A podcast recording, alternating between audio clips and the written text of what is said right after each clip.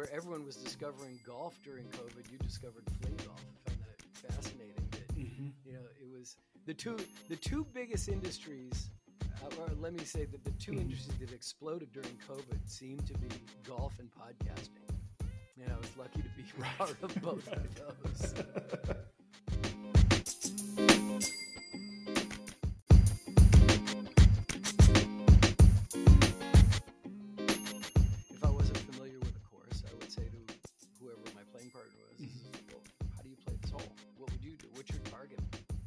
like, well, I'd hit a five iron.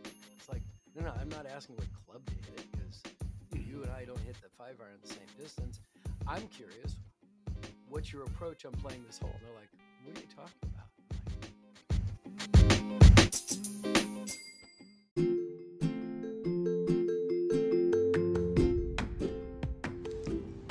Hey, Flingers. It's showtime. Just wanted to thank you for listening to today's episode of Future of the Fairway which is brought to you by the American Classic Golf Club, the home of the first World League Fling Golf Tournament. The American Classic is a nine hole, family owned golf course located in the Lewes Rehoboth Beach areas of southern Delaware. So if you're ever on vacation or ever in the area for whatever reason, we would love for you to swing on by and give our track a try. And hey, you never know who you might run into. But, anyways, we hope to see you around, and don't forget you got to aim high to let it fly.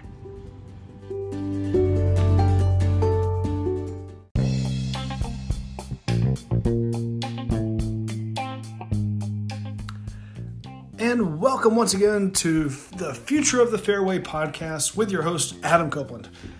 Thank you so much again for tuning in. I am glad that you are here, and I am very excited for this, our 20th episode to be airing, and for my guest, Fred Greene, uh, to be joining me.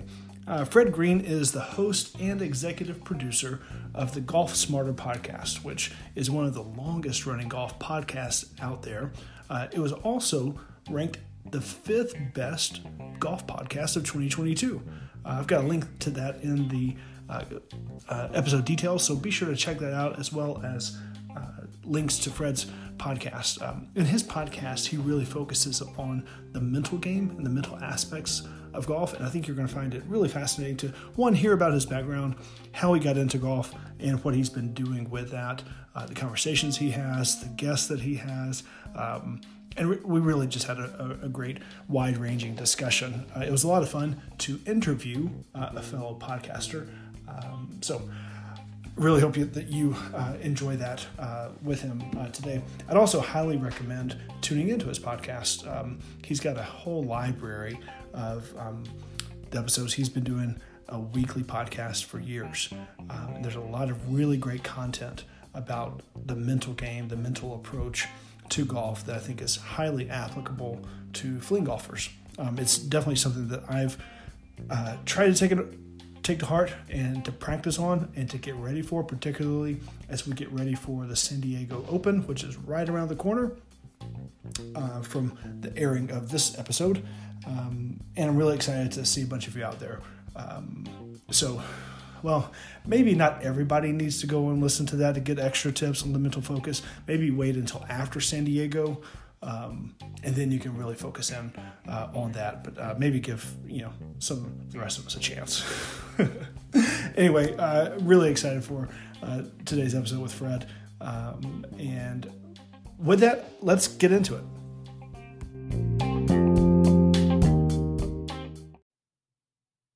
All right, I would like to welcome Fred Greene to the Future of the Fairway podcast. Fred, how are you doing? I'm doing well. Thanks so much, Adam, for having me. Hey, you're welcome, and thanks for joining. I um uh, reached out to you over uh, the holidays and uh, into end of December 22, and um, you were gracious enough to to join to find out. Um, I, was really uh, struck by um, uh, your podcast. You had recently, I think I came across it when you had um, Jordan uh, Lunetta from Odin Golf, who you um, had, who I also uh, interviewed. So um, uh, it was cool to get to listen to the two of you talk, and um, and then uh, you know do a bit of a deep dive into your podcasting prowess. I would say so. Lots of questions for you uh, with your uh, with your golf podcast, but uh, to start okay, out with, my, first, my question before us is who had a Jordan on first, me or you? You did. I think. Um, okay, let's yeah, carry yeah. on. he had um, he had recently pulled in uh, one of our uh, our top rated fling golfer um, to join Odin, and uh, and so I saw his. Um, it was actually a LinkedIn post where he had shared that, and I was like, "Oh, I'm getting Jordan on too." So uh, he'll be distributing that that conversation, and uh, he was uh, our final one for the uh, for 2022. Great guy. I'm really impressed with that company. And Yeah, I, it's- it's I really really cool. like the product. I really do like the product. I was talking to a golf buddy friend of mine the other day, and he goes, "Yeah, but you were so hooked into playing the Pro V1X for so Mm-hmm. long." It's like, well, yeah, because I live next to a golf course and I get balls in my backyard almost every day, so I get to choose what ball I want to play. And for the last ten years of of getting free golf balls, I've fallen in love with the Pro V1X. But these Odin golf balls are replacing them for me. I'm That's cool. That's high, high praise. Are um are you based in California? Yes, I'm in Northern California, just uh, in Marin County, just north Okay. of San Francisco. Okay. All right. Very cool. Uh, so, what's your background in golf? What what instigated you to want to uh, create a golf podcast? Um, so I started playing golf in my 40s. Uh, my younger son was 12 years old and going to a summer camp, and he went. We sent him to a golf camp, and there was no Mhm. golf in our life, in our lives, in our world, in our home. It was just. Uh, I had been involved in sports marketing for most of my kids' lives, but Okay. I had only done one event in golf, and it was just like I wasn't a golfer at the time, so I really wasn't paying attention. Um, but one uh, after his first day at camp, he came home and said, "Hey, can I teach you what I learned today?" I'm like, "Well, of course you can." At 12 years old, you know, it's like, "Of course you can teach." What did you learn today? And he goes, "They taught us about etiquette." I'm like, "Wait, you? Wait, what? You learned about etiquette and remembered it?" Oh my gosh! Uh, yes, I would love to learn what you learned today. So we went out to the we went out to the uh, practice putting green at the place where he was going to camp, which was actually just down the street from us. And um, we started putting around, and he showed me about walking on the line and various things. And I don't know what it was, but I just got hooked. I loved it. And then we did, went to the driving range. I started hitting balls. I'm like, oh, this could be interesting. And then, um, so started playing then and just fell in love with the sport and got completely hooked on it. Uh, at the time, like I said, I was I had been in sports marketing for 20 plus years, Mhm. and um, before that, I was in radio, um, which is what led me to podcasting. I was a radio Okay. junkie since I was a kid, and I always thought that I was going to spend my life in radio. Um, but the sports thing came along, and I worked with the NFL and the NBA and Major League Baseball and the WWF at the time, now WWE Uh huh. um, and did a lot of work in, in that realm. Um, so I was looking for to create a new idea. I'd always seem to find uh, create ideas based on my passion at the moment and make a living out of it. Very Mhm. lucky to have actually lucky to come up with some decent ideas, but even luckier to have a Mhm. wife that supported my ideas when she believed in them. Mhm. So Mhm. she was always a great barometer for that. And so I thought about like what can I do in golf? And I realized that whenever I would walk up to when I was playing golf, I would walk up to the tee box and if I wasn't familiar with a course, I would say to whoever my playing partner was, Mhm. "Well, how do you play this hole? What would you do? What's your target?" And they're like, "Well, I'd hit a 5 iron here." And it's like, "No, no, I'm not asking what club to hit because Mhm. you and I don't hit the five iron the same distance. I'm curious, what's your approach on playing this hole? And they're like, what are you talking about? I'm like, am I missing Hmm. something here? You know, a strategic approach to playing. So um, I had this idea of creating videos uh, on shot by shot guide on how to play a course. Now, granted, Oh, this was in 2004, 3. Mhm. So this was before, this is when iPod, the- no, the iPods were brand new. Ah, Okay. Yeah. And they had just come out with a video iPod when I was producing my first Mhm. thing. I was thinking, okay, we're going to print these little DVDs and give little DVD players on the golf cart and, and a screen. And they're like, what are you Mhm. talking about? You know, you got to, oh, wait, iPods, you know, now there's iPod Mhm. videos.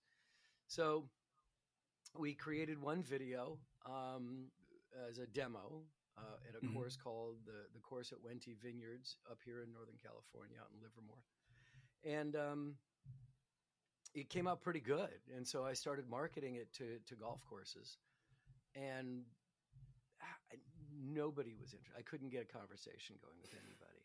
Uh-huh. Uh, and you know, I didn't know enough about the industry to realize that you know golf Mhm. courses don't have money for marketing unless they're developing a brand new golf course. And then once the golf course is open, all the money goes to maintenance of the course. So Mhm. you know, I'm thinking, what am I going to do? So there was this new thing at the time called podcasting.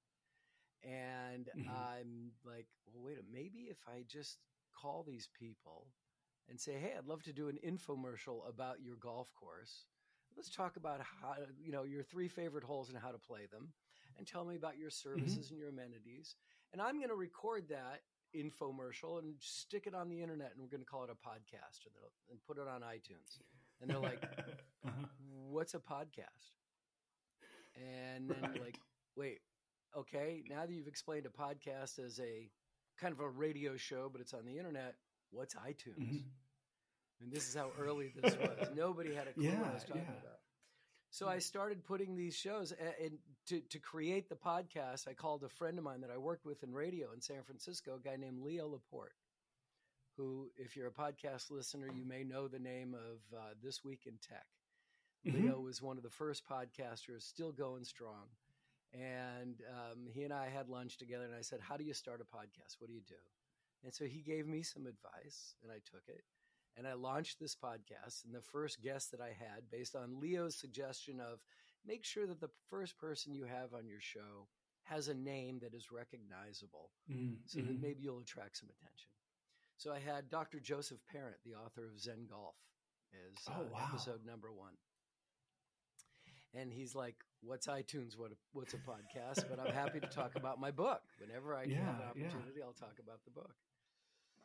And so I started doing these shows, and then thinking, okay, now I'm going to use this as a way to open doors for this video idea Mhm. and I would call course and say, "Hey, I'd love to interview you about the course." And I, like I said, the amenities, your three favorite holes. Mhm. Mhm. And then while I was doing the interview, I would stop and go, "Okay, we're going to take a time out for a commercial break here." We didn't have any commercials at the time, Yeah, but I needed a I needed a natural break, and I would ask Yeah. the person who I was interviewing, "What do you think? How you doing? Uh, is this, Mhm. oh, this is really good. I'm really enjoying this." I said, "You know, I also do this on video for courses." Like yours, we create videos, and you go, "Oh, really? Send me a proposal." Aha! I got the you door open. So the podcasting idea opened the door for me. And long story short, which is always difficult when you ask me a question, um, which was that I started building this audience of people I was interviewing, Mhm. but I never got a golf course to say yes, we'll do it.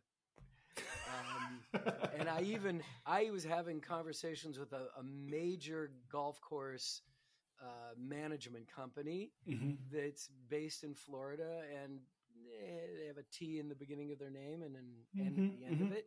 And and you know they were like, "Oh, we're really interested in this idea. Can you do it for all our courses?" And I'm like, "I would love to do it for all your courses." All right, well, let's see what we can do. And they they hired me to produce a video about a course they were developing, and I interviewed various of their course managers Mhm. it never took off. But I'm getting emails from all over the world going, "Hey, I'm really enjoying your podcasting, your, your, your podcast, Golf Smarter, Mhm, mhm. and we, you know, um, don't really care about these courses you're talking about because I'm never going to play there. But keep interviewing teachers and and authors and mental game Oh, coaches. Okay, It's like, yeah. okay.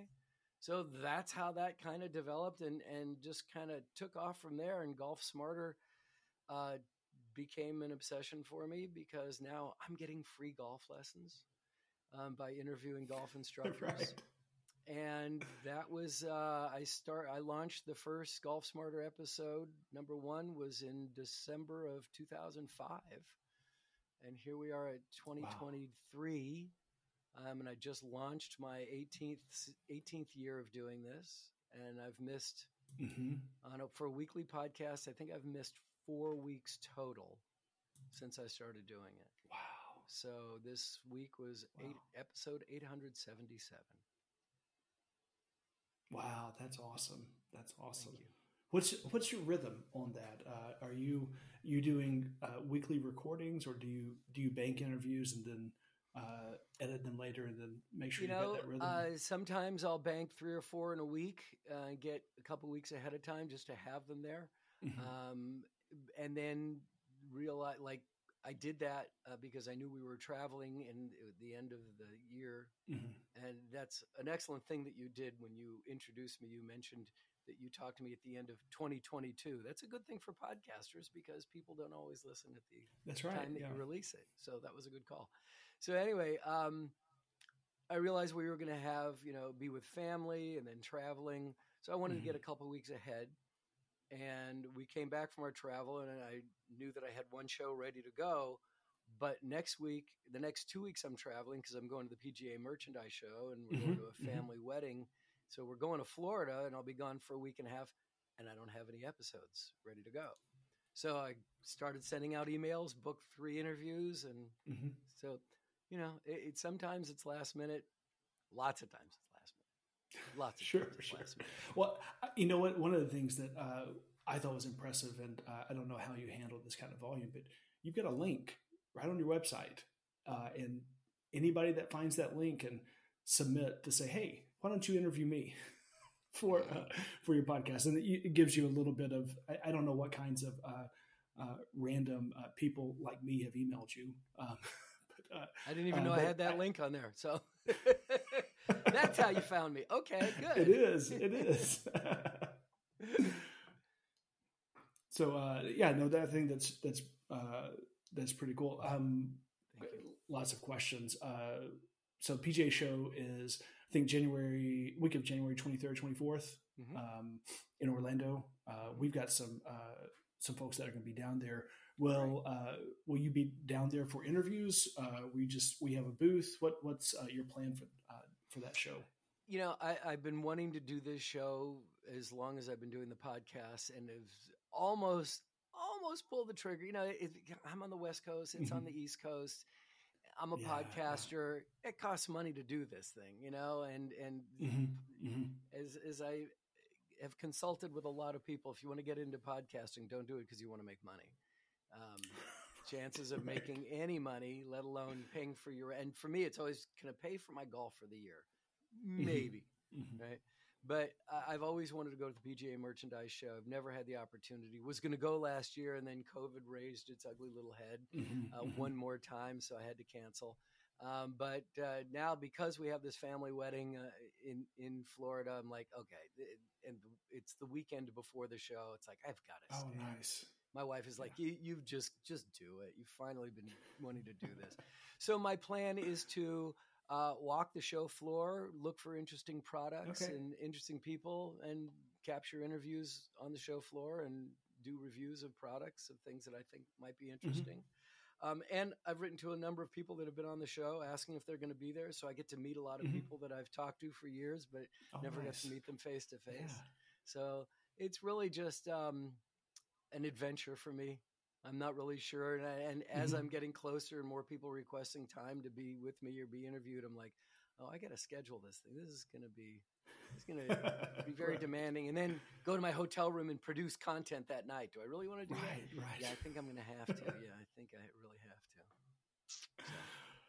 Uh, I um I actually started uh, a registration for uh, a media uh, as a to get a media pass for that because there was a, a small window where I thought well, maybe I could fly down for a couple of days. Um, I'm in Virginia, so um, Okay. it, it, it's theoretically doable, but um, I, I've also got a real job um, that's not not podcasting about fling golf, so I've got to balance that out. Um, yeah, exactly. And that, uh, that's the thing about podcasting is it's how much time do you really want to spend doing this? Mhm, Um, be mhm. careful what you get yourself into because you didn't realize you had to become a vid- an audio producer and now a video producer. Um, right, and right. that is what I think pushes more people away from podcasting than anything is they love the idea of doing these interviews and learning, but Mhm, they mhm. had never intended to be a producer. And if, you know, that ends up taking over their life, um, Mhm, and they get mhm. away from the content creation and get bogged down with the logistics of creation. Um, and Yeah. for me, as someone who loves audio production and has loved audio production since I was a kid.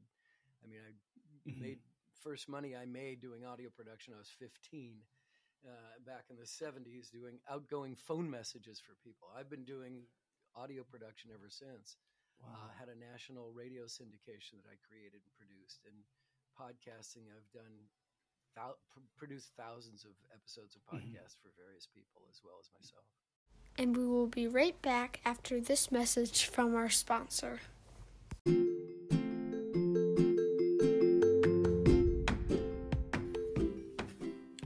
This episode of Future of the Fairway podcast is sponsored by Yada Golf. Yada Golf and Fling Golf are a perfect pair.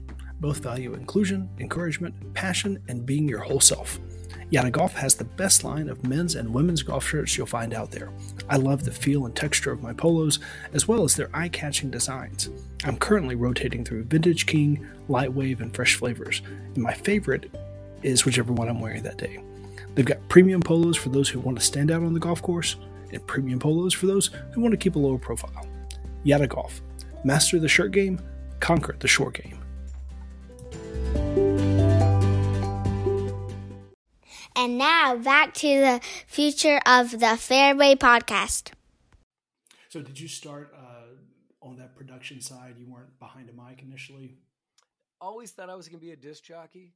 Okay. Um, like from the time I was nine years old, it's like I want to be a yeah. disc jockey. I want to be a disc jockey. um, and uh, did it in high school, did it in college, mm-hmm. but was always writing and creating goofy little things as well. And then when I, uh, my day I graduated college and I went to study radio and television at San Francisco mm-hmm. State. Uh, the day I graduated, I was on the air as a DJ in San Francisco. And like my friends are like, why isn't Fred here at the graduation? Where's Fred? It's like, he's on the air today. It's like, wow. So I got to fulfill that dream. How and cool. then uh, two years later, I'm like, okay, I suck at this. And it's, you know, it's not what I had hoped it would be. I wanted mm. to play the records I wanted to play, and I wanted mm-hmm. to do, you know, say what I wanted to say. And then I got a job as a DJ going, okay, here's the list of records, play them in order, and don't talk It's like, okay, mm. yeah, this is this is not a creative challenge for me.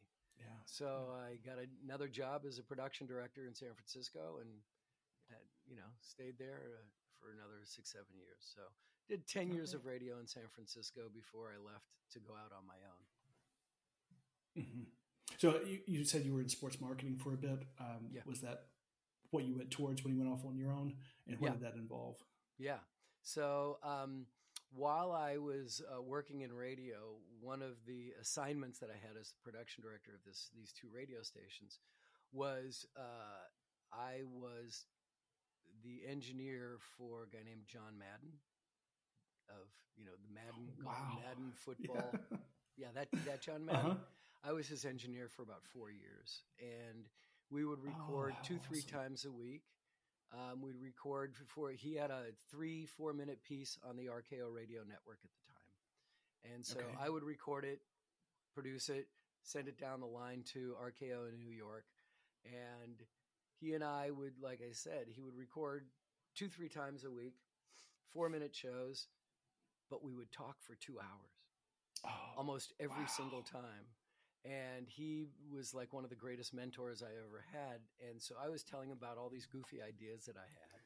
And he's like, "Oh, you got to turn that into a business." It's like, "Yeah, thank you, coach, but I don't see how you know you can sustain that idea doing a business."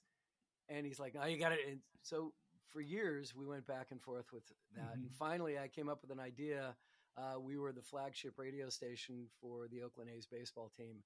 I came mm-hmm. up with an idea for the Oakland A's that kind of worked turned into uh, I did I syndicated it on their network for one year, and the next year mm-hmm. I took it on national basis because it went well. It was called Radio Baseball Cards. Did that one year um, with Hall of Fame uh, Hall of Fame pitcher Don Drysdale was the host of that. And wow. then in 2017, we only did one year. We did 162 mm-hmm. episodes as a pregame show, and then uh, I brought it back in 2017, releasing each episode once a week and over four years of baseball season and turn that oh, into wow. a podcast. That was so oh, it is cool. out there as a podcast called Radio mm-hmm, Baseball mm-hmm. Cards. But then um, when I left the radio station, I was still doing some work with the Oakland A's, and their vice president of marketing, a guy named Andy Dolich at the time, called me and said, "Hey, I need an idea that has something to do with the fans and broadcasting. What can you come up with?" okay, what? Why are you calling me? He goes, Well, I've seen you have a lot of Yeah. energy, you're creative, and thought I'd give it a shot. I'm like, okay. So I came up with this idea that I got 20 years out of, which was called Fantasy Play by Play, where we set up a broadcast booth on the press level at the stadium, and fans can go in and not broadcast, but sit in the booth, watch the Mhm. monitor, watch the game, and do play by play of the game for a full inning. Um, and it went over really well, and the press loved it. And so the next Oh, year, man. so we did this at the end of the 1987 season for the Oakland A's. Okay. Um, and then in 1988, I did it for the Oakland A's again, and, but it was called Bud Light Fantasy Play by Play this year. So Budweiser sponsored it. That's nice. And the Pittsburgh Pirates hired me, and they did it as Iron City Beer, of course, fantasy play by play. Um, and then at the end of that year, the Oakland A's were in the uh, playoffs and ended up going to the World Mhm. Series. The year they lost to the Dodgers. I don't want to talk about it. Um, and so uh, when when it went to to the when they went to the playoffs when they were in the uh, ALCS, there was a two and a half page article about fantasy play by play in Sports Illustrated, written by a friend of mine, Ben Fong Torres, who was the Oh, editor of. Rolling Stone. Um, but I worked with him in radio in San Francisco. And so there's this two and a half page article in Sports Illustrated with a color photograph with the Bud Light neon sign right in the middle of the color photograph. And then the next week in the World Series, the A's were in the World Series, and another article about fantasy play by play came out, half page in Time magazine. Wow. And again, color photo with a Bud Light neon sign in the middle. So the Mhm. next year, Budweiser fantasy play by play was in uh, seven ballparks across the country. How And cool. then over the next three years, I did 14 major league stadiums. Um, so this is from 1987 to 2000. 14 uh, uh, major league baseball stadiums, four NBA arenas, three NHL arenas. Um, and then we started doing fan festivals were a brand new thing. Major League Baseball called and said, Can you do your thing that you do at the ballpark? Can you do that at our fan festival? So what's a fan festival? Oh, we're doing this baseball theme park for the All Star game, and so fans Uh-huh. can feel like they're part of the action. So can you do your thing there? I'm like, uh, like with Andy Dolich, I'm like, sure. You let fans announce the last at bat of the game, uh, you know, Mhm. game winning hit or something famous moment. Hank Mhm. Aaron's 715th home run that beat, beats Babe Ruth, one of those things. Um, and I did that for the for, for the fan festival, and that exploded on me. I ended up doing baseball All Star Game for ten years, the uh, NBA All Star Game for over a decade, the Super Bowl, uh, NFL Draft, worked with the NFL for sixteen years, toured with ESPN. I mean, that just so that was twenty years of fantasy play by play. And when that all just came to its own natural conclusion, it was pop culture. No, you know, Yeah. someone else is paying for it. Mhm. Everyone loves it, but when they have to pay for it, they're like, "Eh." and I didn't know how to run a business. I was a radio guy, you know. And so um, after that, then Golf Smarter started when that ended. That's cool. That's wow. Uh, lots of uh, really, really unique experiences. It sounds like. Yeah. Yeah, I, Uh, it was awesome. I would travel all year long, going to ballparks, going to ball games. My friends would hate me. I'm like, I, you know, because I would come back with stories like, "Oh, I was in Seattle for Randy Johnson's no hitter this week. Oh, I was just in Baltimore the day after um, Cal Ripken broke the the Ironman record. Oh, I was in. St. Louis for Mark McGwire's 63rd home run. You know, so yeah, I had great stories, great time. um, raising two boys who, uh, you know, were sports fans, came home Mhm. with memorabilia and all kinds of great swag for them. So it was great. Yeah. How special. How It special. was wonderful. Um, so you said one of your sons went to golf camp uh, when he was Yeah. 12. Yeah. Um, did they both get into it and uh, continue with it? no. Um, so my older son never really showed much interest for golf, which is a Mhm. shame because he's got great hand-eye coordination, and every time he goes out, like once every four or five years, maybe with us, you know he doesn't touch a golf and he'll he can hit the ball really well. My younger one, who was the one that turned me on to it, um, ended up getting bored with it. It was just way too slow for him.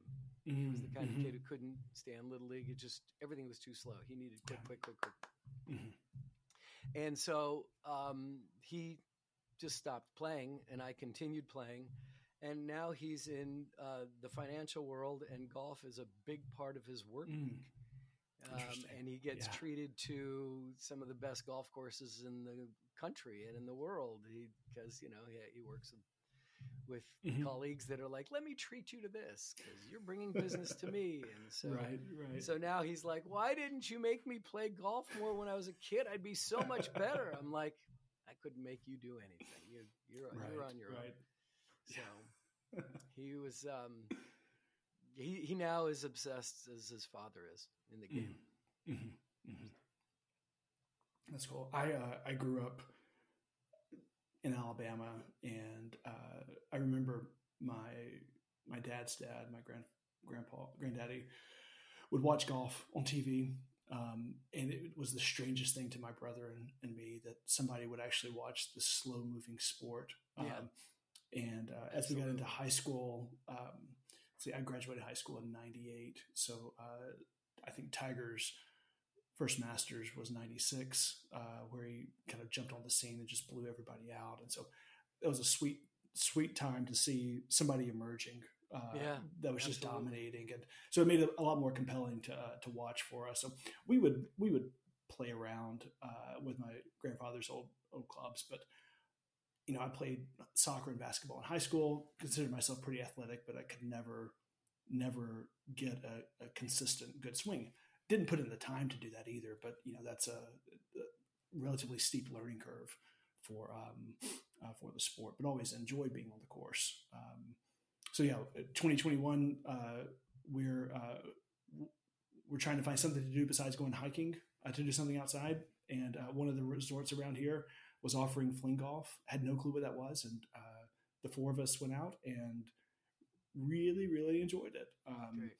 And uh, and then it emerged as uh, something. I think pre-pandemic they were um, looking to start building and having a tournament, uh, and we were able to pull the trigger on that um, this past May of uh, 22 uh, in Delaware. And uh, so it was close enough for me to drive and figure out. All right, is this is this something that you know I, I'm not going to be professional with, but I can be competitive um, and and try that out. And it's been uh, it's been a fun ride. Awesome. Um, yeah, as far as watching golf on TV, I mean, two, I think two of the biggest things that happened in the last 30 plus years, whatever it is, uh, Tiger Woods um, Mm-hmm. was huge in, in attracting new audience because golf is probably the best sport when it comes to parity, right? Mm, People, you know, people are always searching for parity where everyone has a fair chance. right. You know, the viewing public really loves dynasties. They don't Mhm. love parity. Parity is kind of boring. So when you have a dynasty, you you either have someone to love or someone to hate. Right? Mhm. New York Yankees are a good example of that, right? Absolutely. And when when the dynasty is even if they've been uh, you know part of the parity for a long time if they get to rear their head at all, and this is a good example of what happened with the New York Yankees this, in 2022. Uh, you know, we had a player who dominated the, s the Mhm. headlines, the Mhm. sport, and, um, and the Yankees seemed like the team to beat, and they, they got beat. But we loved it that they got beat, right? Right. So with Right. Tiger Woods, you had a charismatic um, African American, which Mhm. also was unique, but he was lovable, right? And so Yeah. everybody loved to love Tiger, and so it generated a tremendous amount of interest on TV, which was a great thing for the sport. But then, you know, the Tiger effect dropped, and people stopped playing again. And the other thing that was Mhm. huge for for um, golf was COVID. I mean, it's interesting that you guys, where everyone was discovering golf during COVID, you discovered fling golf. I find that fascinating. That Mhm. you know, it was the two the two biggest industries, uh, or let me say that the 2 Mhm. industries that exploded during COVID seemed to be golf and podcasting. And I was lucky to be part of both of those. Uh, but the other thing about TV, the thing that I think helped uh, make golf so much fun on television now is the top tracer being able to see the ball Oh, right. right? Because it's always in the past as you were saying it's just a picture of a ball in the middle of the air and you can't tell where the ball's going. You don't understand Right. about a draw or a fade and you see this ball in middle of the air. But then when they started putting the top tracer he's like oh that's what that means when he's hitting a draw. That's Right. why it looks like it's always going off to the right when he hits the ball. It's like why is it doing that? So they golf got really good on television and it's really Mm-hmm. fast paced even though golf isn't golf television is very fast paced Right. and you know, uh, as as Barney Adams of uh, Adams Golf has been on Golf Smarter many times, has said, PGA is nothing more than a TV show. It really is. Mm, so mm, interesting. can't argue with him on Interesting. that. And we will be right back after this message from our sponsor. And now back to the future of the Fairway podcast. So uh, somehow, I, I don't know what the connection was um, that the guys at New Swarm who produced the Fling Stick, um, they had they connected with somebody at ESPN and were able to get the May 22 tournament filmed. Great. And then they uh, they put a 30 minute episode out during uh, the Ocho in August um, when ESPN runs all the you know unique or weird or crazy sports. Um, so that you know that was a big draw to get people to to attend. It was like, hey, you could be on Great. ESPN. Um, but uh, but it, it was interesting to take two days of events and squish it down to 30 minutes. I wasn't involved in the production, but I've talked with uh, one of the guys at New Swarm who, who did that, and it's just you know it's it's editing, right? And it's how Mhm. do you how do you create a narrative? How do you uh, how do you put that out there? Um, I guess you know there's drama from a, a final day uh, of um, of a tournament that you can you can have if if people are close or if somebody's uh, well ahead. Um, so that was that was a, an interesting piece for um, for us as a, a new sport uh, to see what that was uh, going to uh, going to be like. Um, and then uh, is committed to filming the San Diego tournament into February as well. So Fabulous. uh, that's uh, it's pretty pretty exciting to, to see what that is. Get get more eyes. The um, I think the other thing I, I like to um, I like to note to folks that um, so we played at the beginning of May in 21 for the first time, and it was at the end of that month that uh, uh, the Fling Stick guys showed up on um, Shark Tank. oh, so that was kind of one of the big moments for them was to to get featured. They had been scheduled to, I think, record sometime in April of 2020. weren't able to do so, so it got pushed back. Um, but then their episode aired end of the month in May, so got a lot of eyeballs. Uh, made it a lot easier for us when we were going out on a course to say, "Well, what's that?" I was like, "Well, you heard of Shark Tank, right? They were on it. It kind of gave it some legitimacy um, among people who were looking at like, well, that's not a golf club. It's like, no, it's not. But it's it keeps me in the fairway. I, I, I regardless of how great the golf club products are, and I see Callaway's got some new ones out there, um, among others. Um, Yeah. and I'm like, that's never going to help me to, to stay in the fairway. But I, you know, I can get 180, 200 yards off the tee box with a fling stick and Wow. and stay in the in the fairway, and that's um that's exciting because all of a sudden golf courses are not only fun to be out there, but there's a an aspect of uh, competitiveness that I can you know I can reach some greens in two and have a chance at a birdie that I would never you know play an 18 with golf traditional golf clubs would. It, it would be more. Yeah, I'm going to be out there for friends. I need to play in a scramble. Yeah, um, I need to play best ball. yeah, you could. You could. I, I mean, I, that's one of the things about my podcast that blows me away is that I'm I'm there trying to get lessons from people. I'm there interviewing people because I have a lot of questions. I have the right equipment, um, the right training, but I, I want to I want to get better. I want to know what I'm doing wrong with my game, and so I Mm, ask a lot mhm. of questions about that, and it connects with people. I guess they're eavesdropping on my phone calls about these lessons and so um, I, I'll get emails from people all over the world, and I keep thinking, "Yeah, am I done here? Am I?" And I get an email going, Mm. "I just discovered you, and I'm real. I'm going back through your library and listening to all the episodes, and got an email yesterday. This is the first five years of lif- listening to Golf Smarter. Uh, my index went down more than the previous 25 years of playing. Wow. Wow. yeah, uh, that's exactly how I responded. So, I'm motivated for you know two different things here. The motivation mm-hmm. is I'm really enjoying it. I have fun with it. It allows me to keep creating. Uh, and then the feedback mm-hmm. that I get, mm-hmm. the community that's been built has been really remarkable. I've really loved that part. Didn't anticipate. You you mentioned uh, just a bit a bit ago one of um, one of the guys you've had on several times. Have you had? Is there a, a group of three, four, five people that kind of come back every every few months uh, or every every year or yeah, two to, yeah, to there are in? people that I like to bring back on a regular basis. There's a lot of people that I do once and then forget that I should bring them back because they were so good. Um, and uh, Jim Waldron, Balance Point Golf, has been on numerous times. Um, mm-hmm. Also, uh, Joe Parent, Zen Golf's been on many times. A lot of mm-hmm. lot of mental game coaches that have come back. Josh Zander, who coaches at um, he teaches at Stanford University's golf course. He's not okay. a Stanford professor, but he teaches golf at their golf course. Mm-hmm. He's been on the show many times. Um, and then there's people that with crazy stories that I love to bring on.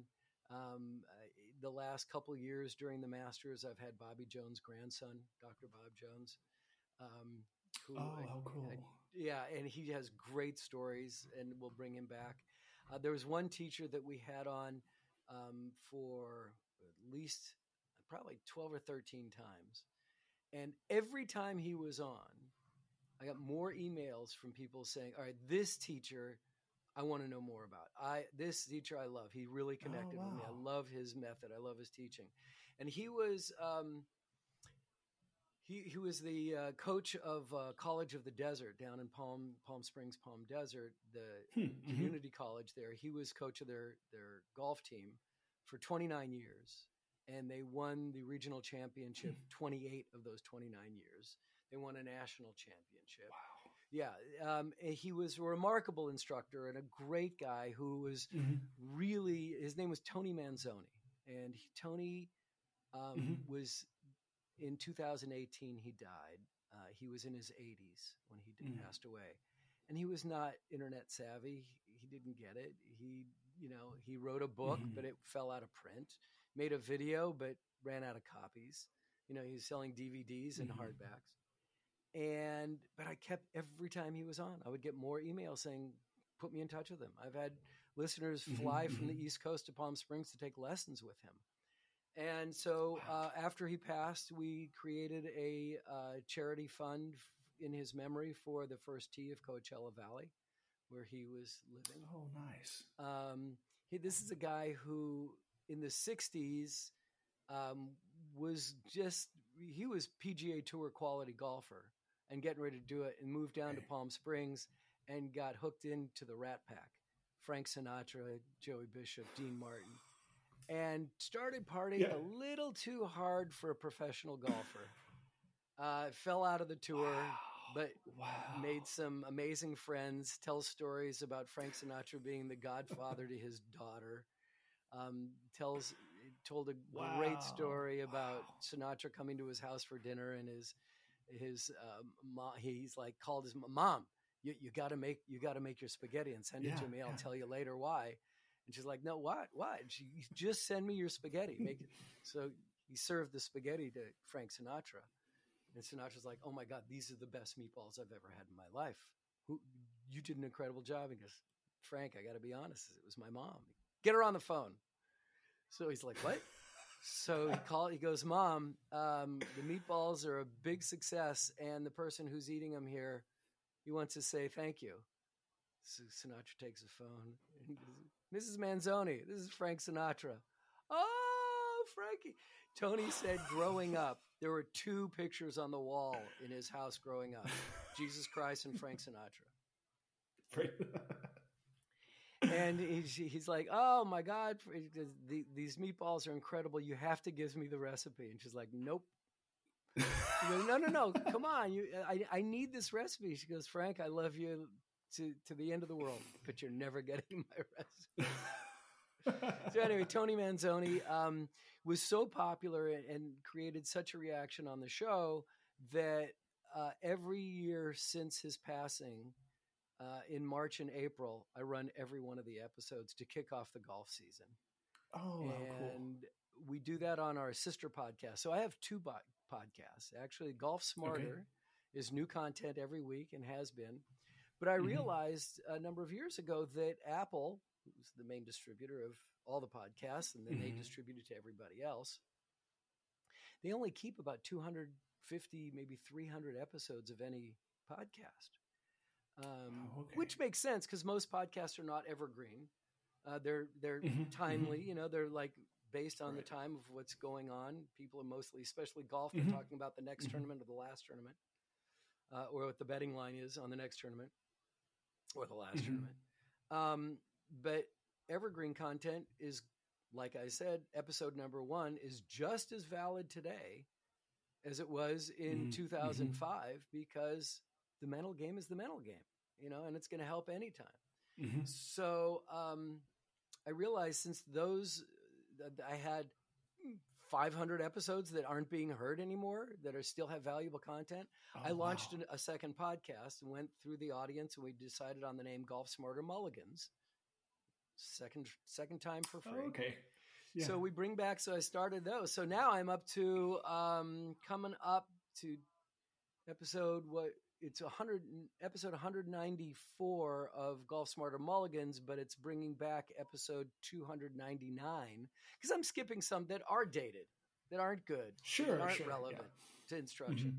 so yeah so i'm still up, up to episode 300 i still have 500 episodes out there that a lot of them have never been heard before and some of them i had mm-hmm. from 2009 to 2016 i had a members only site that I was putting out content weekly okay. every mm-hmm. other week that was not available to the public. So now I'm releasing those and they've never been heard before. So uh, yeah, so oh, wow. March and April of this year will once again be the spring spring into the season with Tony Manzoni.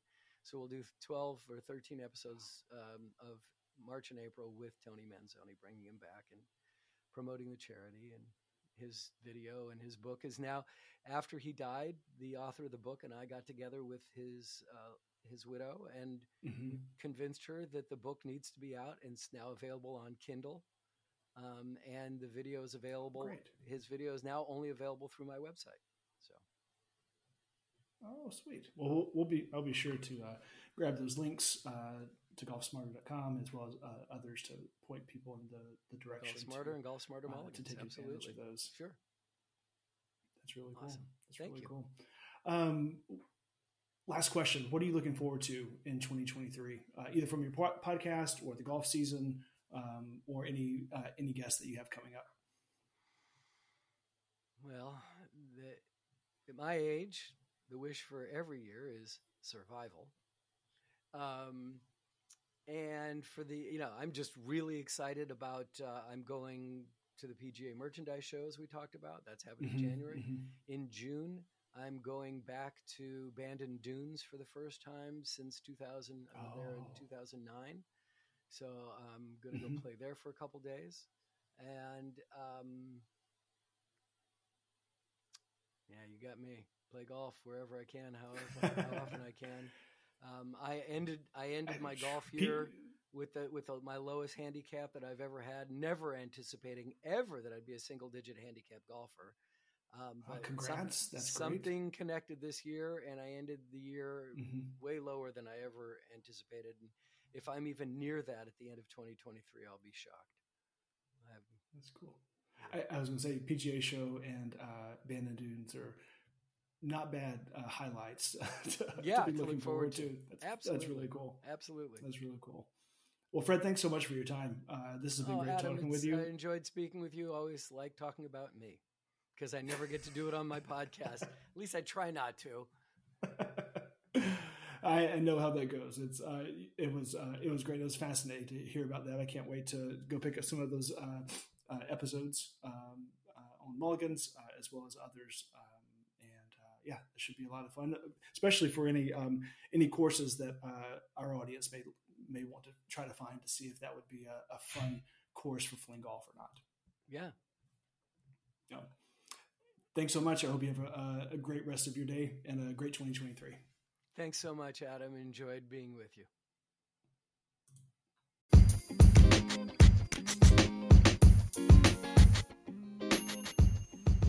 Once again, many thanks to Fred Greene for joining me today. Uh, Fred, I really appreciate your generosity and graciousness in uh, signing up and being a guest on the future of the fairway. Uh, and for everybody who listened, I hope you got a lot out of it. And I hope you're pointed to another golf podcast that you can listen to, uh, learn about, and better shape your game uh, as you're uh, getting ready for fling golf, um, whether it's the San Diego tournament or Delaware or Colorado or New England or Virginia. We've got a fantastic World League Fling Golf, World League Fling Golf Tour this year in 2023.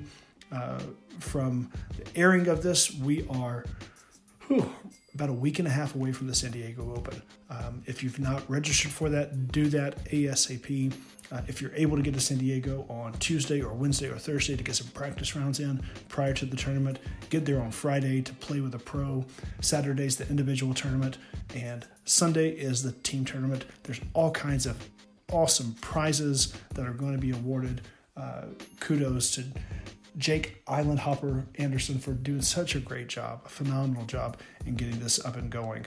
Uh, as someone who uh, co directed and co organized uh, a fling golf tournament, I can fully appreciate how much uh, effort uh, and time and resources go into it. So let's uh, all give a big thanks to the Island Hopper, um, but throw some trash talk his way too. he's definitely one that can give it and take it just as well. So, with that, we'll have um, one more episode uh, airing next week prior to uh, the San Diego Open. Uh, and then we've got some additional great episodes on the way afterwards. Thanks again for tuning in. Happy flinging.